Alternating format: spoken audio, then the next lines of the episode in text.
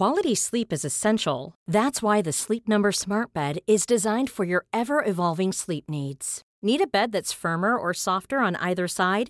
Helps you sleep at a comfortable temperature? Sleep Number Smart Beds let you individualize your comfort so you sleep better together. JD Power ranks Sleep Number number 1 in customer satisfaction with mattresses purchased in-store. And now save 40% on the Sleep Number limited edition Smart Bed for a limited time.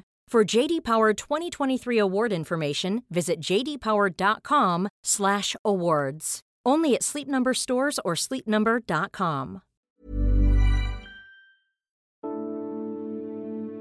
Against flaring lights and background music of grinding strings, the shaven-headed sheriff patrols his neighborhood. His steely eyes in the rearview mirror scan for ne'er-do-wells. I've seen all kinds of gun crimes, he drawls. It's a campaign ad paid for by a candidate who promises to raise police wages and defend against a politics of dangerous extremes that would make the streets less safe. But this candidate has so far been better known for her campaign against voter suppression than for her law and order credentials.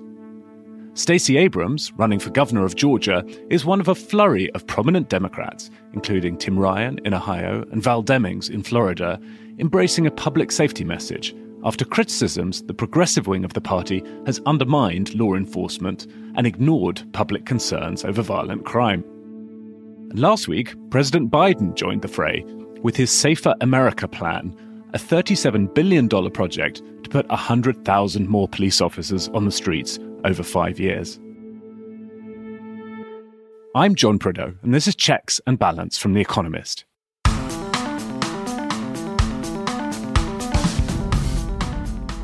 Each week, we take one big theme shaping American politics and explore it in depth.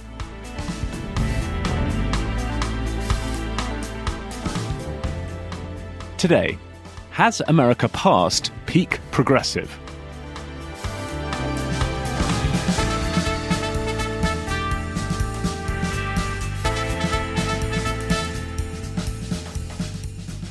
The Democratic Party is in the throes of a rude awakening its grand legislative ambitions have had to be scaled back again and again. A flurry of recent deal making in Congress bears little resemblance to Joe Biden's original promises. Most of these initiatives sit squarely in the pro business centre. And at state level, some of the most progressive programs are even going into reverse. How did the party lose touch with its voters? And can it moderate in time to avoid electoral disaster?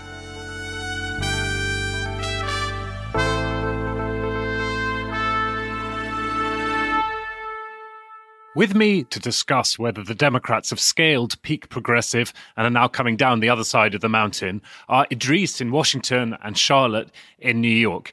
Idrees, what is going on in Washington? Congress seems to be doing things. This is a narrative violation. We have the CHIPS Act, you know, the Electoral Count Act looks like it might get passed. The renamed Build Back Better, now called the Inflation Reduction Act. There seems to be a deal on that. What's going on here? There's a lot going on. You know, Democrats seem to have struck a deal on climate after everyone thought that that was dead. And, you know, they managed to also pass this industrial policy bill to subsidize the semiconductor industry, which had been stalled also for about a year. So it's a big week for them. But, you know, as anyone who has followed this closely over the last almost 18 months will know, uh, there are good weeks and there are bad weeks. So uh, I don't think that we're quite at the end of it yet.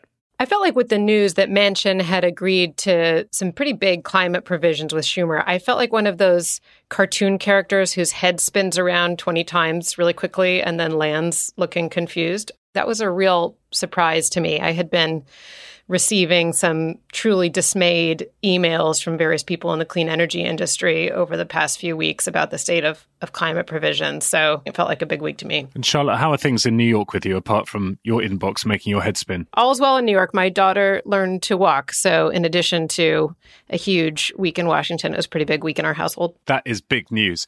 Idrees, we're really going to hand you the keys to this episode because you wrote a cover story recently for The Economist about peak progressive and the state of the Democratic Party at the moment. So, who do you think we should listen to first if we want to understand what's happened to the progressive wing of the Democratic Party and its its dreams of remaking America? Thanks, Dad. I'll try not to crash the car. um, so, in the past few weeks, I've been talking to uh, progressive and centrist lawmakers on the Hill and trying to gauge how they view the legislative achievements of this administration.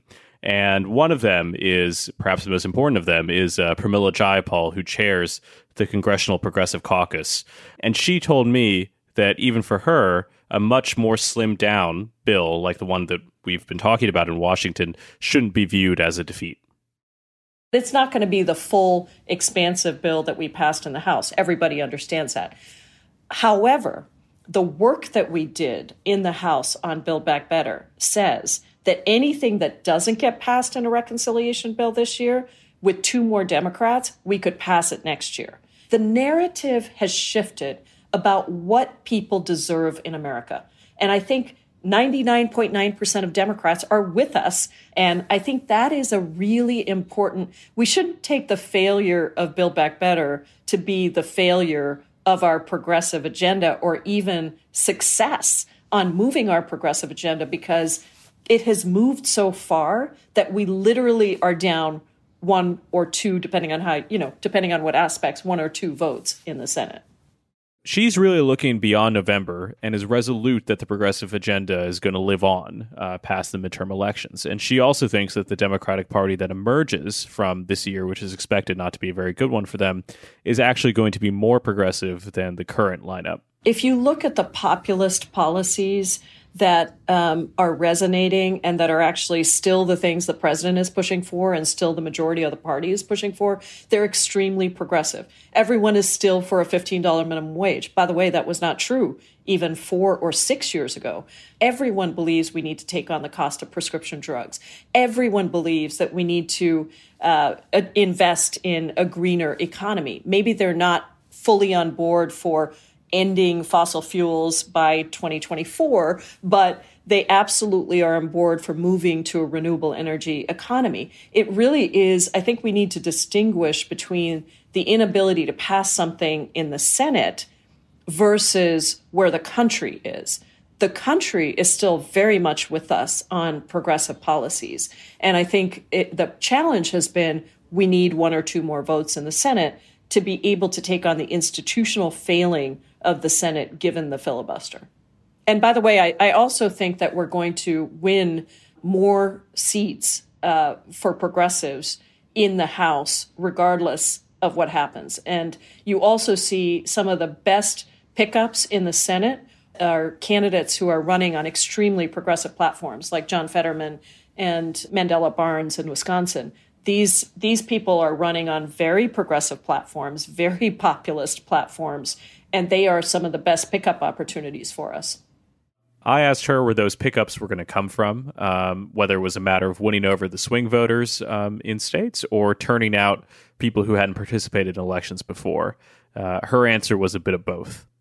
You know, when we talk about swing voters in the Democratic Party, it's often the maybe suburban mom, white voter, you know, suburban area.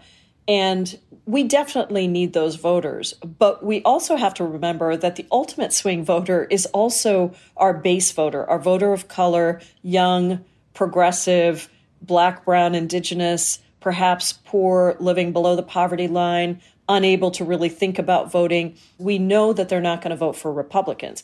But they may not swing to Republicans, but they will swing to the couch. They will not vote. And so we cannot afford that to happen. And so I think we really need to start redefining what we mean by swing voter and also pay attention to these very progressive young voters of color who we just don't talk to enough.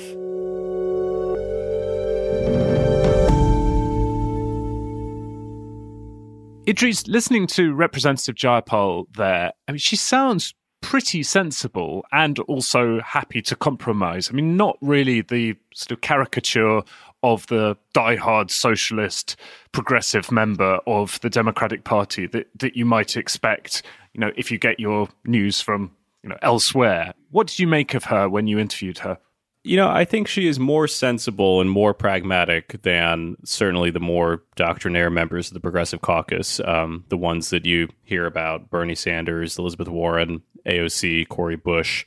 You know, those sorts of people, I think, are quite focused on messaging. And uh, Jayapal has been very involved in actually legislating and, and, getting together the packages that are that are going to be passed. But um, you know, one thing that that she says and that other people say to me as well is that even though they haven't had as much success as they would have liked, they've really won the narrative war within the Democratic Party, and I think that you see that. And it's not just on issues of economics. That's those are the things that she's in 2022 going to be touting because they're the most popular. But um, if you if we look back to 2020, um, and if you guys remember the the primary that we had then, the progressive wing was really determining the direction of the party. And a lot of ideas that I think proved to be unworkable, like defunding the police, entered the mainstream of, of democratic dialogue. And that's something that the party has really found hard to come back from. And if we look now, one, one of the reasons that I wrote this piece was that it, it looks like Republicans are going to be vindicated for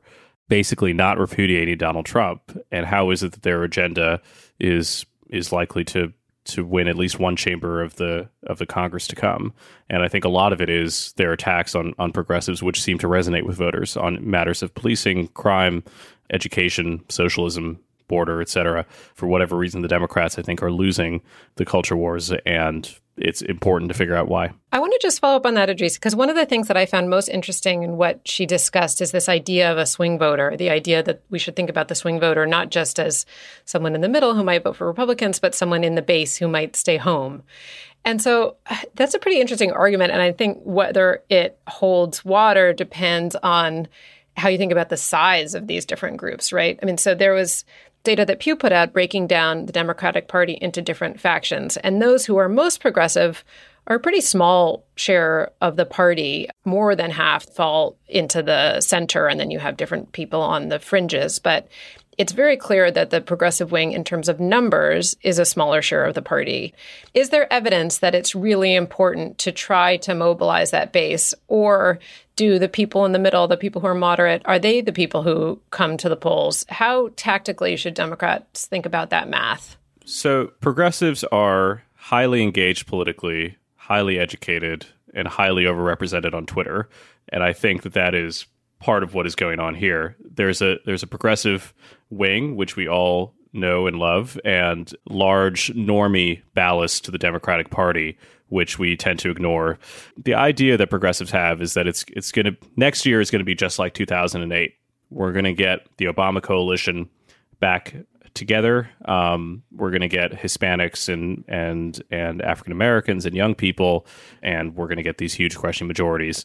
And they've been hoping for 2008 since 2008, and it hasn't quite materialized. And one of the best people I could think of to talk to on that point is uh, Elaine Kamarck, who uh, is a senior fellow at the Brookings Institution, who has been arguing against uh, what she calls the politics of evasion within the Democratic Party for uh, more than three decades there still are myths, right? And I think it's hard to let them go because they're in some sense aspirational. It's what Democrats want to to be the case, but simply isn't. Um, so let's start with the myth of all people of color think the same way. Uh, it's simply not true. Yes, America is becoming increasingly a non-white country. But there's a lot of evidence that Hispanics, the largest and fastest growing group, is in fact not uniformly democratic at all. Uh, the second one is there's there's a myth that somehow the country has become socially liberal and progressive. It's not the case. In fact, of the wealthy countries in the world, it's the most religious country in the world. And so lots of the things that Democrats champion frankly just don't get a great deal of attention or sympathy from the vast majority of Americans. First, front and center in the last election was this saying or this slogan that became popular to defund the police. Now, the, the roots of that were, were, were in fact quite genuine. That was a good, solid public policy reform instinct. Somehow it got turned into defund the police. And gee, right at the time when crime started to rise. Congressman Clyburn, who's in the leadership in the House of Representatives, says that it cost us 14 seats, 14 Democratic seats in the last election. That's huge. And then finally is this notion that all we need to do is turn out the base. The base is simply not big enough. End of sentence. It wasn't big enough 33 years ago. It's not big enough now.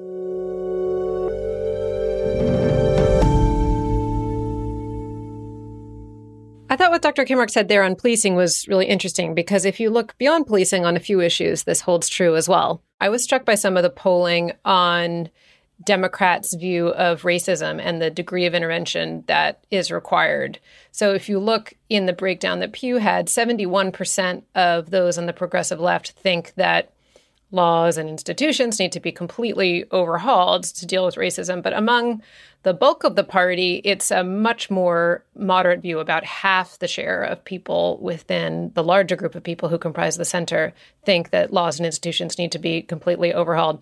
I was also struck that on some issues, views of illegal immigration, for instance, the general population of Americans writ large is actually closer to the populist right, you know, what people think of as the, the fringe of the Republican Party than the left wing of the Democratic Party. It seems to me that the Democratic Party is actually more centrist than the perception of the Democratic Party, right? I mean, if you look at the polling on this, voters often seem to perceive the party as being further to the left than it actually is. Whereas if you talk to most elected Democratic representatives in Congress or elsewhere, they're not the progressive caucus. You know, they're not the kind of Bernie Sanders wing of the party. So that seems to me to be a big problem for the Democratic Party. It's not obvious to me that the perception reflects the reality. I agree with you. And one thing that I've been dwelling on a lot is uh, polling I saw among Hispanic Americans who have shifted really dramatically towards the right, which is the opposite of what you would have expected given the Democrats' progressive turn. And more Hispanics say that they are concerned with Democrats going too left than they are with Republicans veering into anti-democracy and fascism, which is, you know, uh, I think is completely asymmetric. I think that the the problems on the right are much larger than the problems on the left. You know, it's remarkable to me that a majority of Hispanics might think of the Democrats as the more extreme party. That's a stunning kind of fact. It's a sobering fact. I mean, one thing I, have neglected to mention is progressives are also highly white. They're they're largely white folks who are really worried about systemic racism. That's one way to think about them. But um, one of the reasons I wrote this piece was that I think that there is something of a vibe shift in American politics, and and you see that bubbling up in in liberal places. So Minneapolis uh, had a referendum on whether or not to defund the police last year, and it failed. And one of the reasons it failed was because it it had disproportionate lack of support among African Americans. And recently in San Francisco, we've talked about this on the podcast, but voters there recalled their progressive district attorney because they felt he wasn't doing enough on crime. And a few months before, they recalled three members of their school board of education who, rather than keeping the schools open, decided to rename you know schools in in sort of on equity grounds and ignored evidence of, of learning loss you know, in, in practice, I think uh, some of these theories that became popular in 2020 just haven't proven to be successful, um, even in in liberal cities. And in addition to that, I think that they are they are hurting the party nationally, and that's why we see Stacey Abrams touting herself as the law and order candidate rather than you know anything like we saw two years ago. Okay. Well, in a moment, we'll go back and look at a great example of that kind of course correction by a party leader and listen to what was perhaps the most important speech of Barack Obama's entire political career. But first, the usual reminder to get the full, unadulterated Economist experience, you'll need to subscribe if you don't already. You'll find the best offer at economist.com slash uspod. Charlotte and Idrees, what have you particularly enjoyed from the past week's coverage? I want to highlight our, not the past week's coverage, but our coming week's coverage, which is this amazing double issue that we've put out in partnership with 1843, our sister magazine, which has a few fascinating long features, but I would in particular direct our readers to the piece on Mohammed bin Salman by our colleague Nick Pelham, who's covered the Middle East for many years, and it is the most authoritative thing you'll ever read on the prince. I've been really enjoying James Bennet's new Lexes. I think he's four for four on those. Uh, this week's is excellent. It's on the the gerontocracy in the Democratic Party. He and I were on the Hill last week together doing some meetings, and as we were talking about this idea of his column, uh, extremely elderly congressman shuffled past us um, at a snail's pace, as if to underscore the point. Yes, Lex's are Lexington columns to the rest of you listeners. The Economist, one of its core beliefs is that you need to give your columns really obscure names. And our American political column is called Lexington. It's excellent. And as you say, James B. is doing a great job there. Economist.com slash US pod is the link to subscribe. You'll find that in the notes for this episode.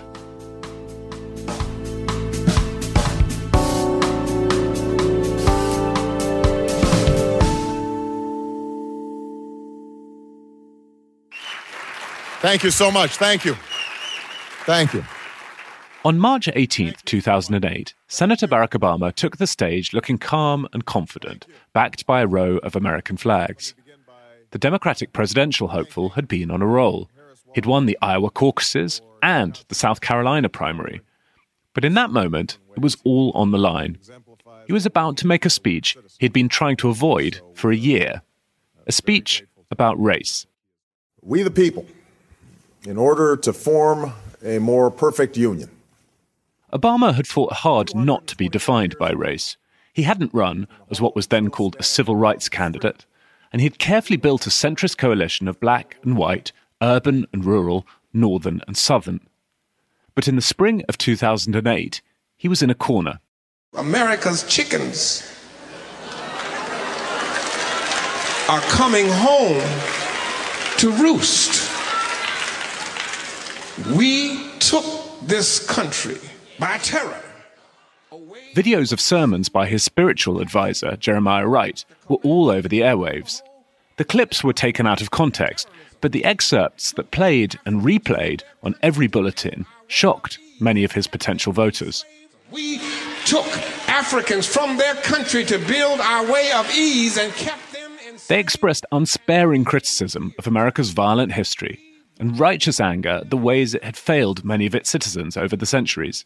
The government gives them the drugs, builds bigger prisons, passes a three strike law, and then wants us to sing God bless America. No, no, no. Not God bless America. God damn America. That's in the Bible. Reverend Wright does not speak for me. He does not. It was a message profoundly at odds with Obama's message of hope and multiracial harmony. I find these comments uh, appalling. But Obama's attempts to calm the storm only intensified it. His critics gleefully suggested that maybe he too no longer believed in the promise of America. And how could such a man ever become president? So, in front of those stars and stripes, Obama went back to the most American, most unifying thing he could think of. We, the people, in order to form a more perfect union. 221 years ago, in a hall that still stands across the street, a group of men gathered and, with these simple words, launched America's improbable experiment in democracy. In some ways, the speech was radical. It unflinchingly acknowledged America's original sin of slavery and its bitter legacy of racial inequality. The anger is real. It is powerful. But it was also deeply conservative. In some passages, it seemed to excuse white racial resentment. In fact, a similar anger exists within segments of the white community. Most working and middle class white Americans don't feel that they've been particularly privileged by their race. Their experience is the immigrant experience. As far as they're concerned, no one handed them anything. They built it from scratch. And rejected the belief that America would always be captured by its past sins. A profoundly distorted view of this country. A view that sees white racism as endemic and that elevates what is wrong with America above all that we know is right with America. Echoing the rhetoric of another centrist Democrat, Bill Clinton, Obama planted his flag squarely amid the contradiction and compromise of the center ground. We need to come together to solve a set of monumental problems two wars, a terrorist threat, a falling economy, a chronic healthcare crisis, and potentially devastating climate change. Problems that are neither black or white or Latino or Asian, but rather problems that confront us all. It was a speech about race, but it was also an explicit call for the politics of unity and the pursuit of gradual but determined progress. That is where perfection begins. Thank you very much, everybody. Thank you. The room erupted. In the earliest days of social media and YouTube, his words went viral. Pew Research found that 85% of Americans had heard about it. The speech is generally considered to have saved his campaign. But is it a speech a Democratic candidate could have given today? If I were running today, I wouldn't run the same race or have the same platform as I did in 2008. The world is different. In 2020, when Obama endorsed Joe Biden, he acknowledged that times had changed. And Joe understands that. It's one of the reasons that Joe already has what is the most progressive platform of any major party nominee in history. The contradictory coalition that brought Barack Obama to power has splintered. And Obama has little to show for his huge majorities beyond an incremental reform to healthcare. Many on the left have grown tired of compromise. They want radical transformation. But without that broad coalition, democratic power is fragile. And the task of building a movement that can win majorities in a system tilted against the Democrats is much, much harder.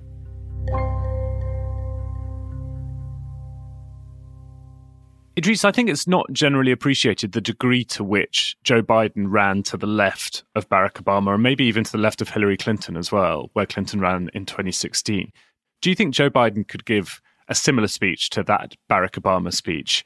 Or do you think it would be too right wing, really, for the Democratic Party these days? I think that if Joe Biden gave a speech saying that the view that white racism is endemic elevates what is wrong about America above what is right about America, he'd be denounced as a Republican and and possibly wouldn't have won his primary in 2020. I think you're right. Biden has run significantly to the left of Obama, not only on matters of race, which is interesting given their respective races, but also on issues like healthcare and climate and and basically any issue you can think of. And the reason for that is not so much, I think, that uh, Joe Biden is personally a deep progressive, but I think throughout his entire career, he's always been essentially a, a barometer for the median Democratic voter, what he perceives the median Democratic voter to be. This is a guy who, as Kamala Harris pointed out in the debates, previously opposed mandatory busing in the 1970s when he started his political career. So he's moved with the tides, and that I think is a useful way of seeing the evolution of the party, not just over the last 40 years, but also over the last 10 even. Yeah, two things on that, Idrees. I was struck in some of the polling that looks at Democrats' views over time that there was a big uptick in support for government intervention to deal with racism and a surge in support on immigration. And that predated President Trump and was driven mostly within the left part of the party. So it was basically those who were further to the left within the party becoming much more strident in their views on those two particular issues. So I was kind of struck by that, the degree to which this is driven by those on the left changing views within that faction of the Democrats, and in particular by views among college educated Democrats. And then the second thing I wanted to uh, raise and also ask you both about is that the share of Democrats who say the party is too liberal has ticked up, according to a morning consult poll, but it's still a relatively small share. And the people who are most concerned about this are suburban Democrats, who are, of course, electorally very important to the Democratic Party. But writ large, actually, it seemed to me a pretty small share of Democrats within the party who thought the progressives had gone too far. So, what do you make of those stats? So, I think you have to keep in mind that the party has changed a lot. So the party has increasingly become the party of the college educated, and so that compositional shift might mean that among you know the increasingly educated, uh, the party doesn't seem too liberal. Whereas if you try to contrast the party stances from ten years ago or twelve years ago with the contemporary stances that it takes, you'd obviously see a, a, a big difference. And this, I think, corroborates the the economist Thomas Piketty um, has put out this really interesting theory that he's observed across uh, Western democracies, where the left is increasingly becoming what he calls the Brahmin left of the highly educated, and the right is becoming what he calls the merchant right of the wealthy. And he sees this divergence in in the UK. Um, he sees it in France, where people who haven't been champions because of globalization are increasingly turning to the right wing. And you see that within the democratic party as well. And and you know you see working class americans abandoning the party for donald trump. You see hispanics uh, shifting pretty dramatically over towards donald trump. And there's some sign also of african american support going to trump as well which is the opposite of what you would have expected given the progressive turn and also given trump's racist rhetoric at times I think if you take the long view of what's happened to the Democratic Party since Barack Obama's presidency, I mean, the Democrats were already heading leftwards a bit after 2012, after Barack Obama's re election. I think frustrated with the slow pace of progress as they saw it in America and the you know inability to get a lot of stuff done after the Affordable Care Act, which in any case was a kind of fairly partial reform of American healthcare. And then you get a real acceleration of the move leftwards with Donald Trump. I think the degree to which Donald Trump changed the Democratic Party is maybe not appreciated as much as it should be. I mean, if you look at the share of Democrats who describe themselves as liberal and share who describe themselves as moderate, it increases dramatically from 2016 onwards. And so I think you know, Donald Trump is a big part of that. It's a different party to the party it was you know a decade ago. And as Idrees says part of that reflects compositional effects reflects the fact that the party has just supercharged its appeal to college educated white voters. And those folks in turn seem to you know dominate the party's activist wing. And that's a real problem for the party right? Because they're not representative of the country as a whole. And perhaps you know more importantly in terms of electoral math there just aren't enough of them to build a winning coalition on Okay, we will be back in a moment to ask what kind of democratic platform might actually work for the party in November and beyond.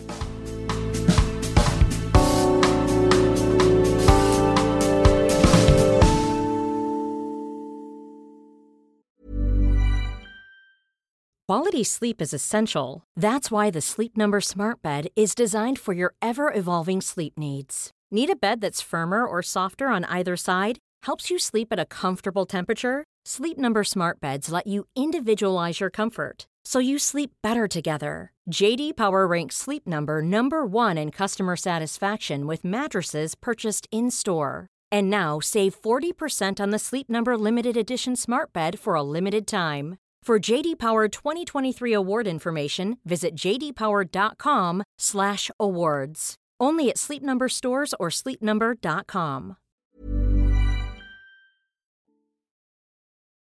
Idrees, one of the hopeful things I took from your great piece about the progressive wing of the Democratic Party is that it does seem that a course correction is underway and the Democratic Party is taking a turn back towards the center.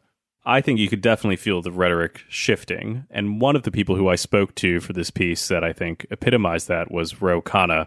He's a Democratic progressive congressman who represents Silicon Valley, and he actually co chaired Bernie Sanders' presidential campaign in 2020 he thinks that the Democratic Party is only belatedly waking up to the demographic challenge that it faces. Um, it needs answers for immigration, increasing diversity, and what to do for the left behind portions of America, uh, problems that it had previously drastically underestimated. The fact that we're becoming the first truly multiracial, multi ethnic democracy in the world. When my parents came to America, 90% immigration was European. Today it's less than 15%. What we're trying to do is so difficult. It's never been done before. Uh, and so to think that there would be a linear line from Obama to, to Hillary Clinton to, to, you know, more diversity, I think was naive. And in some sense, Trump, I think, was a was signal of, of uh, the blind spots uh, that, that, both parties have. And, and one of the things I think the Democrats need to do is acknowledge that. Yeah, well, yes, there's parts of him that are xenophobic and racist, but there's parts of him that spoke to people saying, you deindustrialized our country. What happened? And I think that the Democrats have to say there is truth to that diagnosis. Here's our plan. Here's why we actually have a better plan for getting uh, those communities revitalized. It's sort of we need to take the storytelling that, that Trump unfortunately was good at and combine it with actual substance. Congressman Khanna and I spoke just after a poll had come out that showed uh, really bad popularity numbers for President Biden. Um, only a third of voters in that poll said that they approved of his performance, and only 5% of young voters wanted him to be the next candidate in 2024. So I wanted to ask him where he thought President Biden had gone wrong. I think one is being a president is being a storyteller and telling a narrative, and I think that that has gotten uh, away from, from him. I mean, I think the the narrative that I think was most compelling for him one was he wasn't going to be Donald Trump and crazy, uh, but the sub narrative was he's Scranton Joe. He gets the hollowing out of the middle class. He gets the hollowing out of jobs that have gone offshore, and he's going to rebuild the country, and that was Build Back Better.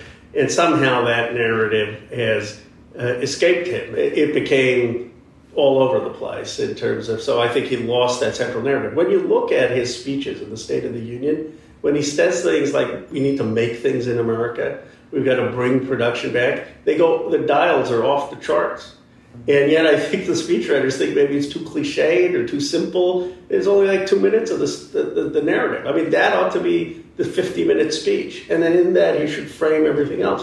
What if he says the last trade surplus America had was in 1975? By the end of my two terms, we're going to have a trade surplus again. We're going to make things in America. I mean, it's, and then you frame the the other issues. Well, to do that, you need women in the workforce, and you need childcare. To do that, you need to make sure people have the right education. Right? When FDR did the victory of production, he had a lot of social programs. It was all saying we got to produce things to outcompete Japan and Germany. And I think we've got to produce things to outcompete China. Though subtle, I think would, would have resonance with Democrats. But I think what it looked like instead was this: here's a wish list of all the, the programs the Democrats want without a coherent strategy of why. I think tracking the production of that narrative shift is incredibly important uh, to watch. When I spoke to Elaine Kamarck at Brookings, one thing that we kept coming back to was uh, an issue that often comes up, which is that if you're a devoted progressive, the solution to all the problems in America is just more progressivism. And in this line of thinking, all you need to do is elect one or two more progressive Democratic senators, you eliminate the filibuster, and then you go on into your merry way. Dr. Kamarck argues that if there's going to be a course correction in the Democratic Party, there's really only one way to go about it. Well, it starts with Democratic elected officials repeating time and time again that they are for funding the police. They are not for open borders. They are for um, humane treatment at the borders, which Trump didn't do, but that doesn't mean open borders. In other words, they've got to constantly and constantly push back against this. And the progressives have to give them the room to do that. They can't be in a situation where every time they say, look, we want to fund the police, somebody's calling them a fascist. The other thing is that all Democrats, from the progressives to the most moderate, have to really think about what they say and how this plays with most people in America. Why on earth should the American public be bailing out people who took out money to go to college and not helping people who can't go to college? It just doesn't work. It doesn't work even from a progressive point of view. It's deeply regressive. We know where the swing voters are. They are women in suburban districts in America. There's the coalition that brought Joe Biden to the presidency and finally defeated Donald Trump. But that coalition needs some tending.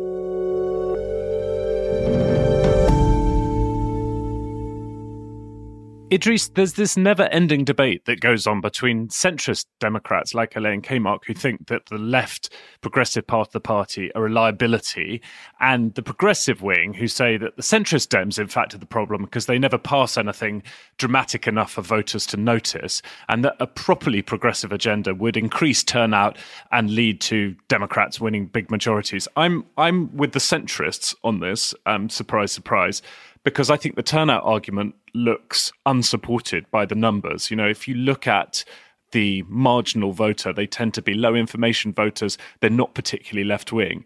But because it's impossible to prove this case either way, really, because, you know, what's the counterfactual? This argument just continues ad infinitum. Yeah, that's right. I think these debates take on this religious tone where the solution for low faith is more religion and there's no falsifiable way out of that circle. And and this dynamic exists on the right as well, right? Between the Paul Ryan types who are too modest and wishy washy, and the movement conservatives who want to make America great again. But trying to settle it is important in this case because on the other side of the Democrats losing are a Republican Party that still hasn't really disavowed the anti democratic strain, which I worry is growing.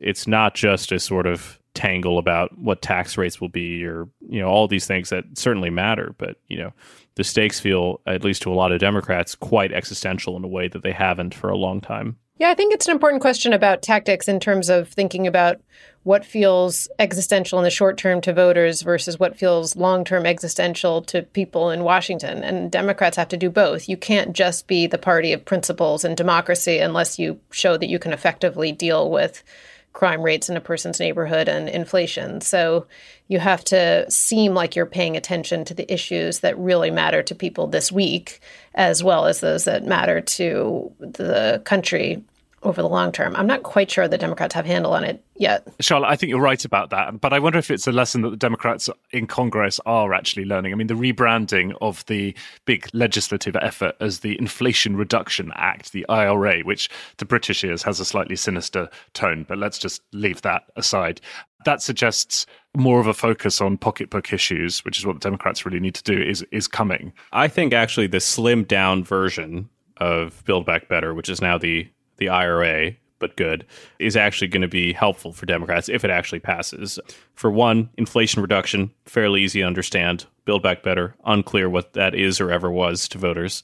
And a lot of the stuff that it tackles prescription drugs pricing, increasing tax rates on corporations, help paying for health insurance, all of this stuff is fairly popular and I think would give Democrats something to campaign on, even as they, they face a pretty brutal election cycle because of inflation and because the president is so unpopular. It also lowers the deficit, right, in theory, if we believe the budget is scoring. So it's kind of small c conservative as far as that goes. Right. And, you know, economists don't really buy the debt hysteria that much, but voters love it. Voters love people who pledge balanced budgets and paying down the debt. I mean, you know this this stuff is is is quite popular. You're right. That's maybe the most popular provision of all the ones I've listed. I'd note just on the prescription drug pricing to dwell on that for one second. It used to be that Republicans would be really uniformly against something like that, against Medicare playing a stronger role in lowering drug pricing for consumers. Trump changed that. He was very aggressive in his rhetoric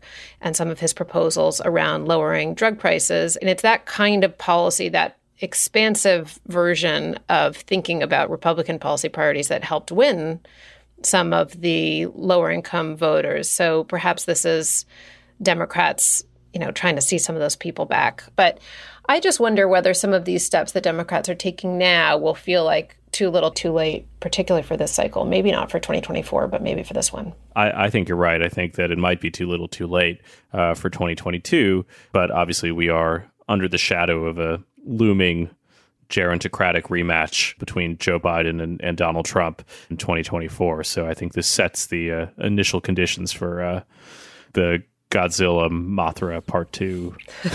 uh, I'm gonna I'm gonna stop there. They they actually kept. I, I I wrote something on the Manchin Schumer thing yesterday, and they kept all the zombie shit that I put in there, like zombie movies, and I thought that it, maybe it was too late. Be careful what you file, assuming your editor will take it out. Yeah, just one last thing for me on all of this, which is that it's of course possible in this never-ending argument between centrists and progressives in the party that the progressives conclude from an electoral defeat in November that the problem is the party was not progressive enough, and you know Joe Biden should have headed farther left. That is almost certainly going to be their take. It, it's like religion. You just didn't pray enough, I think. Okay, before I let the two of you go, it's quiz time. The idea of progressivism in something at least partially resembling the modern sense emerged at the end of the 19th century. In the 1912 presidential election, all three serious contenders claimed to be progressive. But reporting from the campaign trail, the Economist's correspondent at the time had clearly already picked a favourite. Woodrow Wilson, he wrote, had, quote, a gift for kindling enthusiasm in an American audience. He does not stoop to curry favor with the mob by low slang, showing the kind of incisive campaign reporting that The Economist was famous for in, in 1912. Question one After winning the election in a landslide, what annual presidential tradition did President Wilson resuscitate after almost 100 years out of use? The inaugural speech? He I, he started giving the State of the Union physically to Congress rather than sending a letter. Is the right answer. Thomas Jefferson had discontinued the practice of giving the address in person because he thought it was a bit too monarchical. So, for more than a century, it was sent as a written message instead. Wilson gave it in person. So, one point to Idrees. Congratulations. The main rivals for the 1912 presidential election were Wilson for the Democrats, William Howard Taft for the Republicans, and Teddy Roosevelt for the brand new Progressive Party.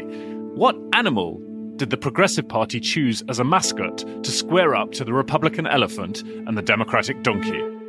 What was that weird dog? It was a moose. Is that right, Idrees? A bull moose like Teddy. Right, right. What were you right, going to say. Charlotte, about a weird dog? There was some animal that we were talking about that Teddy Roosevelt shot when he was in Africa. An aardvark. Ah, you pronounce it an aardvark. My pronunciation of everything is weird.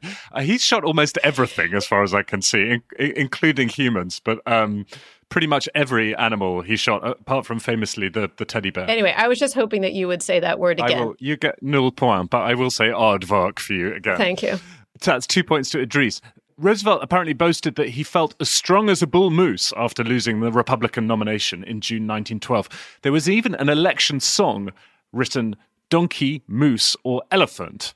The donkey, moose, and elephant are marching down the lane. The elephant in the rear, the donkey just the same. Tis Harvard, Yale, and Princeton, or Teddy Wilson Taft. The last two of the candidates will surely finish last. Music has advanced over the last hundred years. yes. Moose are pretty mean. They're nasty. You don't want to run into one. Idrees, have you ever had a moose encounter? No, I don't think so. Camels are jerks too. I mean, they they just they suck. I mean, I would be grumpy if I were a camel. Why? It's hugely hot. They have to carry all this stuff. I mean, it just seems kind of Ms. They have great eyelashes though to keep all the sand out. Our producer Amika has just told us that in Qatar they have camel beauty competitions and use Botox and other kind of surgical procedures to enhance your camel's chances of winning. I am really floored by that. I feel like drop the mic, head out. Thank you, Idrees. Thank you, Charlotte. Thanks a lot. Thank you. This episode was produced by Amika Shortino Nolan, she of the Camel Facts, with research by Elizabeth Pete. Our sound engineer is Tom Birchall, and the musician is Harry Style. If you like the podcast, then please let people know and leave us a rating and review. We're still some distance away from getting the number of reviews that we need to compel Charlotte to do a TikTok dance explaining inflation expectations. So please do keep hitting those star ratings. We'll get there eventually. In the meantime, thanks very much for listening. Stay safe and stay sane. We'll have more checks and balance next week. The donkey, moose, and elephant are marching down the lane. The elephant in the rear will be the donkey just the same. The Harvard, Yale, and Princeton, or Teddy Wilson Taft. The last two of the candidates will surely finish last.